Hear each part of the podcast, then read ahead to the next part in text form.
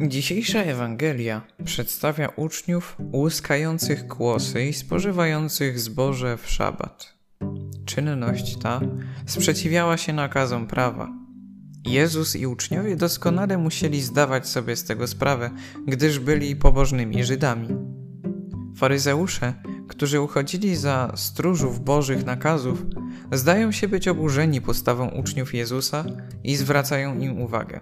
Są oni ślepo wpatrzeni w prawo, nie zwracają uwagi na człowieka, chcą tylko bezwzględnego przestrzegania nakazów. Jezus staje w obronie swoich uczniów.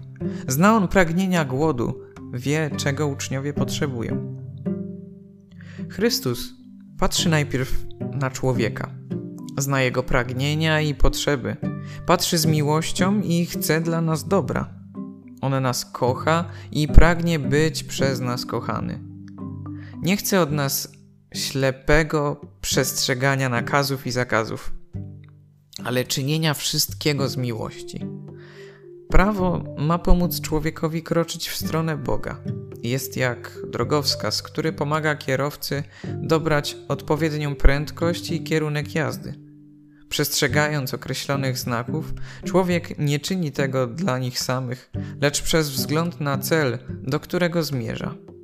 Tak samo powinno być z nami.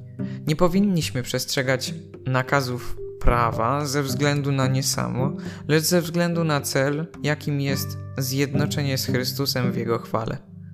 Tak, jak Jezus czyni dla nas wszystko z miłości, i my powinniśmy czynić wszystko z miłości do Boga. Kierując się w życiu tą zasadą, z pewnością będziemy wiedzieli, jak postępować, jaką decyzję podjąć i co wybierać. Uświadamiając sobie, że jesteśmy ważni dla Boga, a On pragnie naszego dobra, łatwiej nam będzie czynić wszystko z miłości do Niego.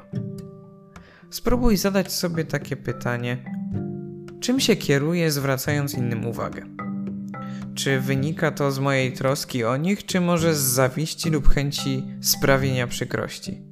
Czy świadomość tego, że jestem dla Jezusa bardzo ważny, jest dla mnie pokrzepiająca? Co zmienia w moim życiu ta wiadomość?